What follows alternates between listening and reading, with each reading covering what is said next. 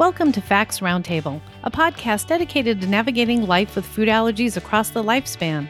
Presented in a welcoming format with interviews and open discussions. Each episode will explore a specific topic, leaving you with the facts to know or use. Information presented via this podcast is educational and not intended to provide individual medical advice. Please consult with your personal board certified allergist or healthcare providers for advice specific to your situation.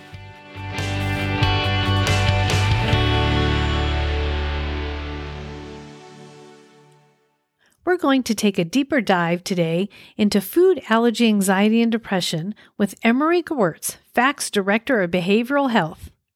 Emery Gewurz, a native of New Jersey, has been heavily involved in the food allergy community for over 10 years. Emery began her collaboration with FACT as a volunteer teen counselor for FACTS Camp Tag when it launched in 2010 and was a counselor every summer in our New Jersey location through 2018. She has also been a teen leader for FACTS Teen Retreat for the past six years. Emery enthusiastically shares her stories and experiences of living as a young adult with food allergies. Topics she has covered include preparing for college, dating, dining out, and mental health. Emery has lived with anaphylactic food allergies to dairy, fish, shellfish, and peanuts her whole life and has a deep understanding of how to stay safe, healthy, and happy with whatever comes her way. Emery holds a Bachelor of Science in Public Health with a concentration in health communication from the College of New Jersey and a Master's of Arts in School Psychology from Rowan University. Since graduation, Emery has worked to develop health programs in inner city schools, as well as she has held several small groups on mental health management. Emery is currently pursuing her education specialist degree to become a certified school psychologist. Emery, welcome back. We love having you on the show. Oh, thank you so much, Caroline. It's so good to be back. We're going to dive right into our first question. We know anxiety and depression is prevalent in the general population, but can you explain the difference between anxiety and depression? Absolutely. First, it's important, though, to note that anxiety and depression get thrown around a lot. We hear those words a lot, sort of casually. And for good reasons, because at times we all experience depression or anxiety. Getting nervous, facing a high stakes situation, uh, can be anxiety or depression or feeling depressed. Something could upset us and we get sad. We've all felt anxiety and depression. But for true anxiety and depression, they can be life altering, it can be impairing, it can be life changing. So the difference here would be anxiety comes under a subset of anxiety disorders, and on the other hand, depression is a mood disorder. So they're different, but they're related because they can trigger each other. Let me give you the proper definitions, though, just so we could be on, on the same page about what they truly mean. According to the Center for Disease Control, or the CDC, depression is more than just a feeling of being down or having a bad day. When a sad mood lasts for a long time and interferes with normal everyday functioning, you may be depressed. The American Psychology Association defines anxiety as an emotion characterized by feelings of tension, worried thoughts, and physical changes like increased blood pressure. So you can see just from that that these go beyond what we might say, I'm feeling anxious today, I'm feeling depressed. It's a lot more than that.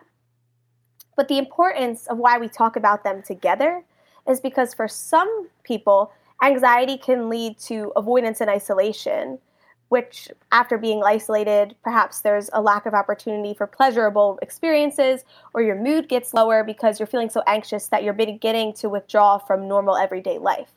And for another person, when they're feeling down, when their mood is low, when they have already isolated first, they can develop anxiety as they attempt to re engage with the world or when they attempt to do something that they haven't been able to do for a long time. And that can result in some of that nervousness.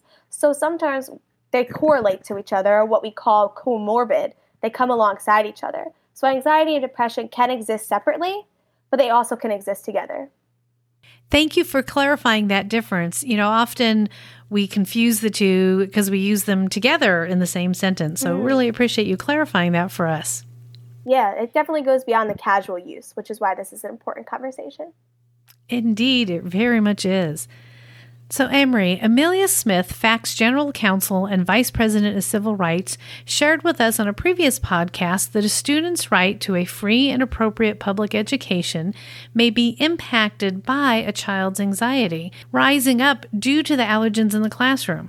Can you help us better understand what is a food allergy related anxiety? Absolutely. So, Amelia made an astute point, which is why now more than ever we need to be addressing these topics as they come up.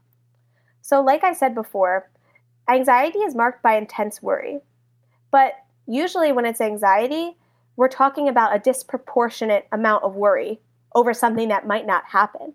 What's different about anxiety related to food allergies is that there's a very real risk that what they're afraid of, whether it's an anaphylactic reaction, whether it's being exposed to their allergen, whether it's being bullied because of their food allergies, or whatever it is, there are there is an increased risk of it happening because it's real. We're not talking about a perceived threat or perceived fear.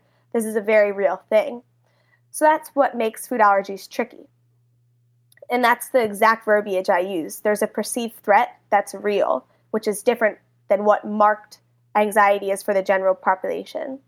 And with that, trauma can come because we're talking about not just a fear we're not talking about this disproportionate fear. We're talking about a fear that really could be faced, where trauma can come out of. Trauma stems from having a childhood or even adult experience that can be a threat of death or perhaps something health related happening or scary happening or even experiencing anaphylaxis can be marked as a trauma.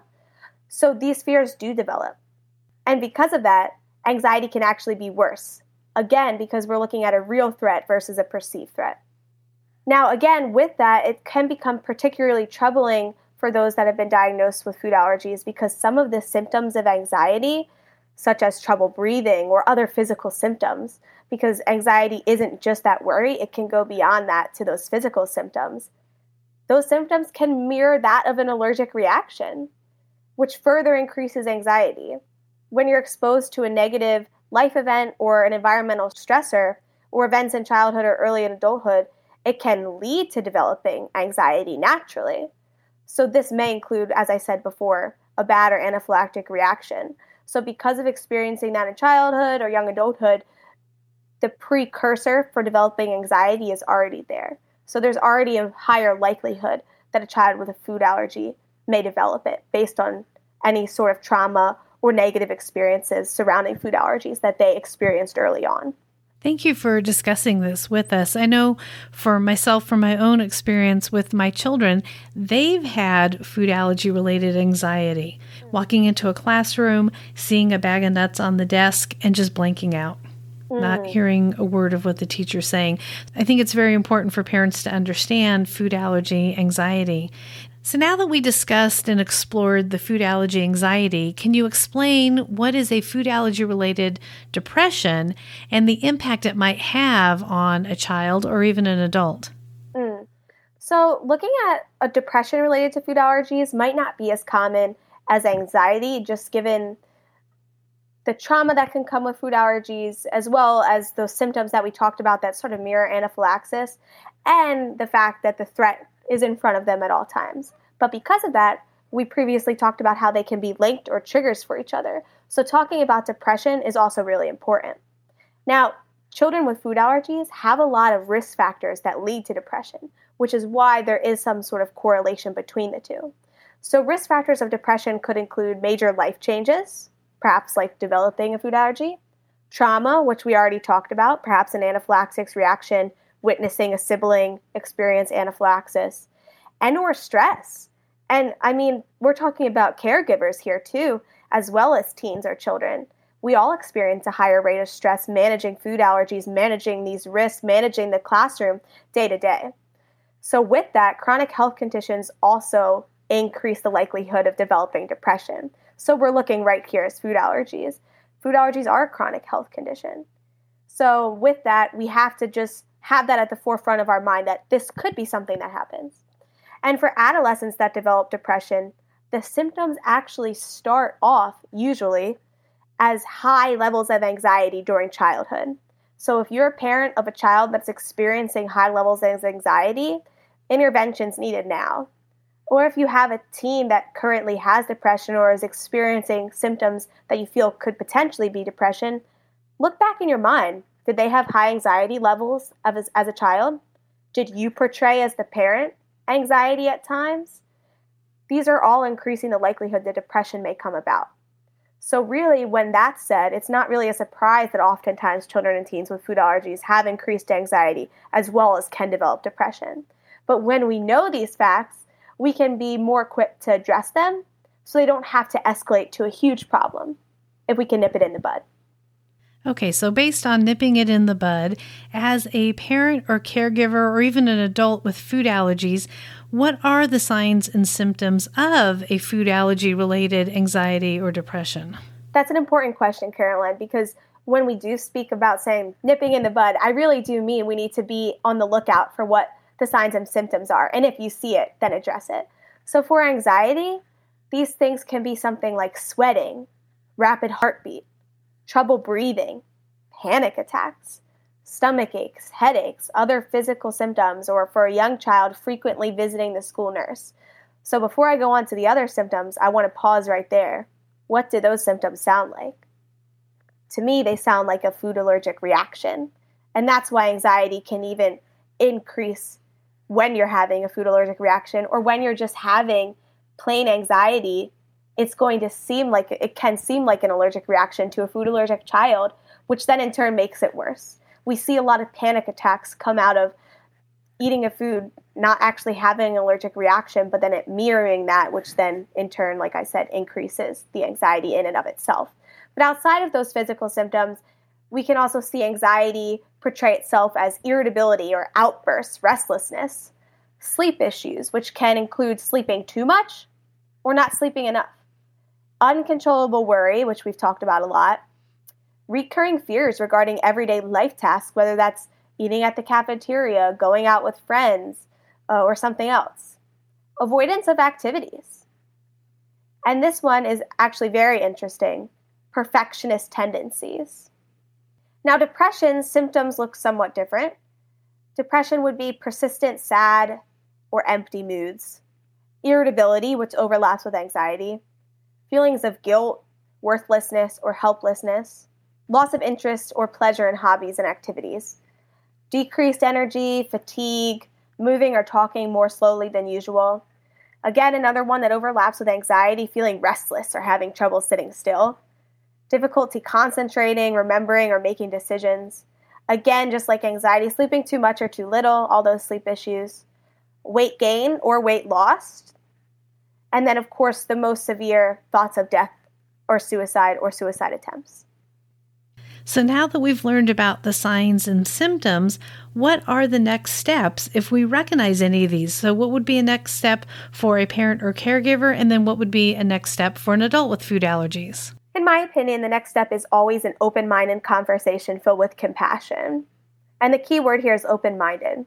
As a parent or caregiver, we can't place any blame on ourselves if our child comes to us upset or or we're starting to see signs of depression or we think that they're retreating from things that they used to enjoy because of a newly developed anxiety within them it's not our fault it's not their fault. So we're not putting blame on any of this conversation and we're not going to go into this conversation with a feeling of guilt.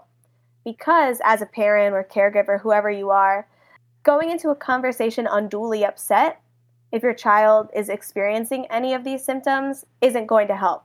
Crying isn't going to help them, and it might even make them start to feel guilty that this is even a conversation that they're having, or feel guilty that this isn't something they should be feeling.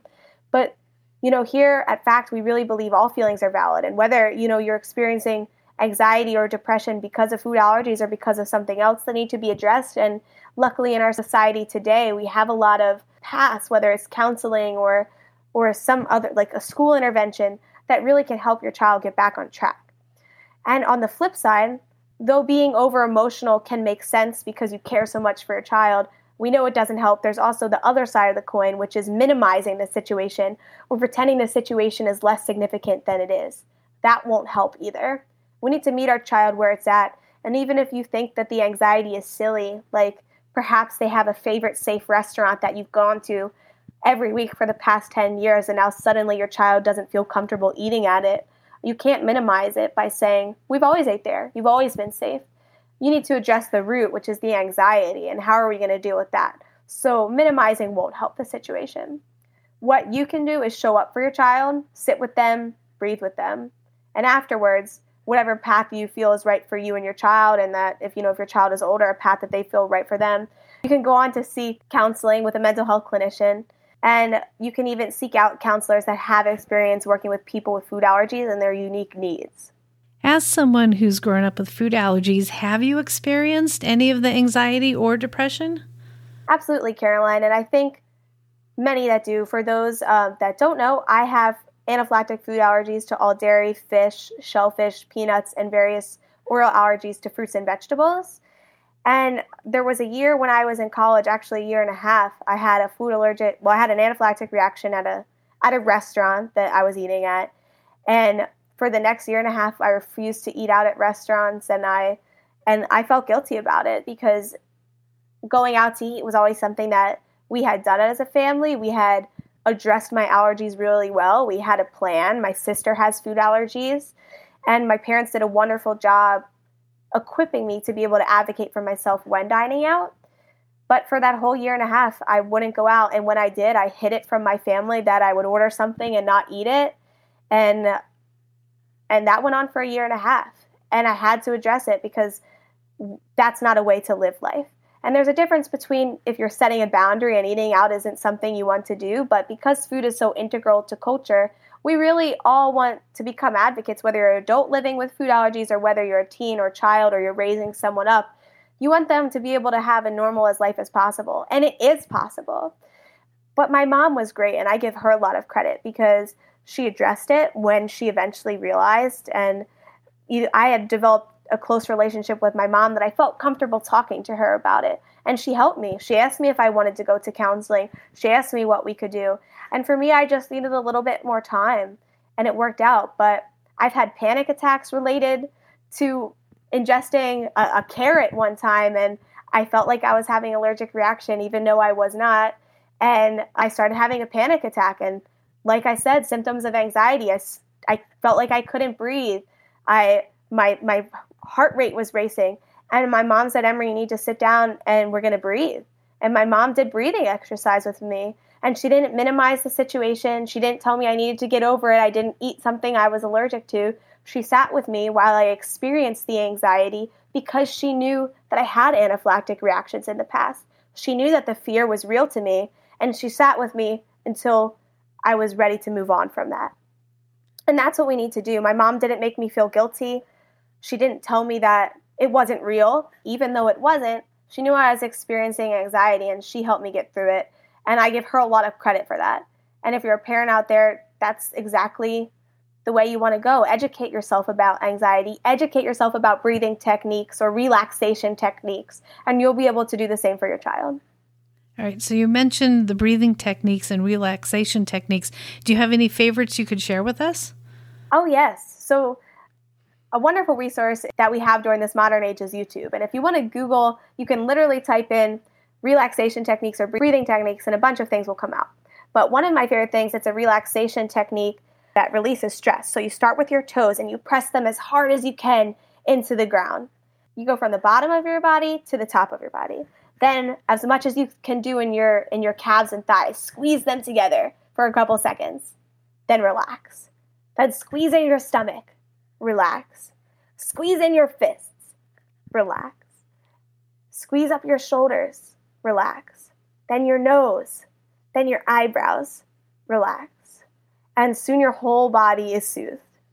Another thing you can do is 4 6 6 breaths, which is you breathe in for 4 seconds, hold for 6 seconds, and then release the air slowly for 6 seconds.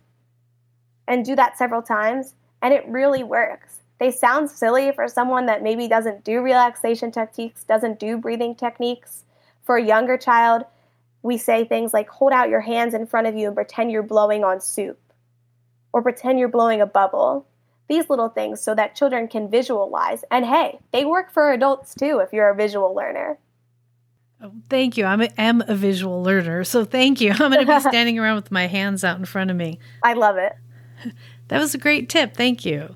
Emery, it appears the area of behavioral health surrounding food allergies is growing. I first heard about it 18 years ago, and then the conversation disappeared until I heard about it again just last year from FACT. So, how can we help keep this important conversation moving forward? That's a great question, and it's as simple as it is complex. So, it's up to all of us. To end the stigma, it's up to all of us. We have to continue the conversation ourselves a conversation disappears because we stop having it. Facts committed to keep this conversation going. If you're a parent right now and you have an eight year old child that hasn't yet experienced anxiety or depression, I hope they never do. But by the time they're 16, if they do, this conversation still needs to be around. But it's up to us to continue to have it. And I believe that at fact that's what we're committed to doing. This conversation isn't going anywhere anytime soon because it's always going to be relevant. And the stigma can be broken if we all are willing to talk about our own experiences that don't get brought up, whether it's because we have shame or guilt or fear that other people will judge us about them. But the stigma will end with this podcast. The stigma will end in your home if you allow emotions to be something talked about. The stigma can end in your school if your child not only becomes an advocate of food allergies, but also an advocate of mental health, and on and on and on. So it's up to all of us. I could not agree more. I am a huge proponent of seeking therapy and seeking mental health care. And I agree, just removing the stigma, this is as part of what we do. We go to the doctor, you know, we take care of our health, and we should absolutely have these conversations and remove the stigma and keep going. So I personally am really appreciating this conversation today with you. Oh, me too, Caroline, always. Is there anything else you would like to share with our listeners on the topic of food allergy, anxiety, and depression? Sure. So I just want to end with these things aren't bad aren't bad by any means, but they need to be managed. So I just want to go over a couple things that we can do to manage anxiety and depression or whatever it looks like for you. Or on the other hand, doing these things regularly can even prevent perhaps anxiety and depression from ever coming into your life. So, one of those things that we talk about it a lot here at FACT would be to incorporate self care into your and your family's routine. So, whatever that looks like for you, whether that's exercising a little bit more, having a piece of allergen free chocolate at night, listening to your favorite music, do something that makes you happy because, again, those are those pleasurable hobbies or those pleasurable activities that keeps that joy in our life. Uh, regular exercise, healthy eating, and getting adequate sleep whether you know it or not, can affect developing depression, can affect anxiety. Specifically, sleep here is a really big one that goes overlooked. People often say, I can get by in five or six hours. But a real adult human needs seven to nine hours, and children and teens need even more than that. But start with yourself if you're a caregiver or a parent listening, because we need to also set the example of sleep. And you need to be on your game too if you're going to start encouraging sleep in others make sure that your child always has a safe way to interact with their friends and opportunity to build strong relationships. Having strong relationships, friendships, will actually be what they call a protective factor later in life for depression. And protective factor is what what things do you have in place to make sure that you're set up for success, that you're not going to fall into a spiral, that you're going to have people to support you around you if you do.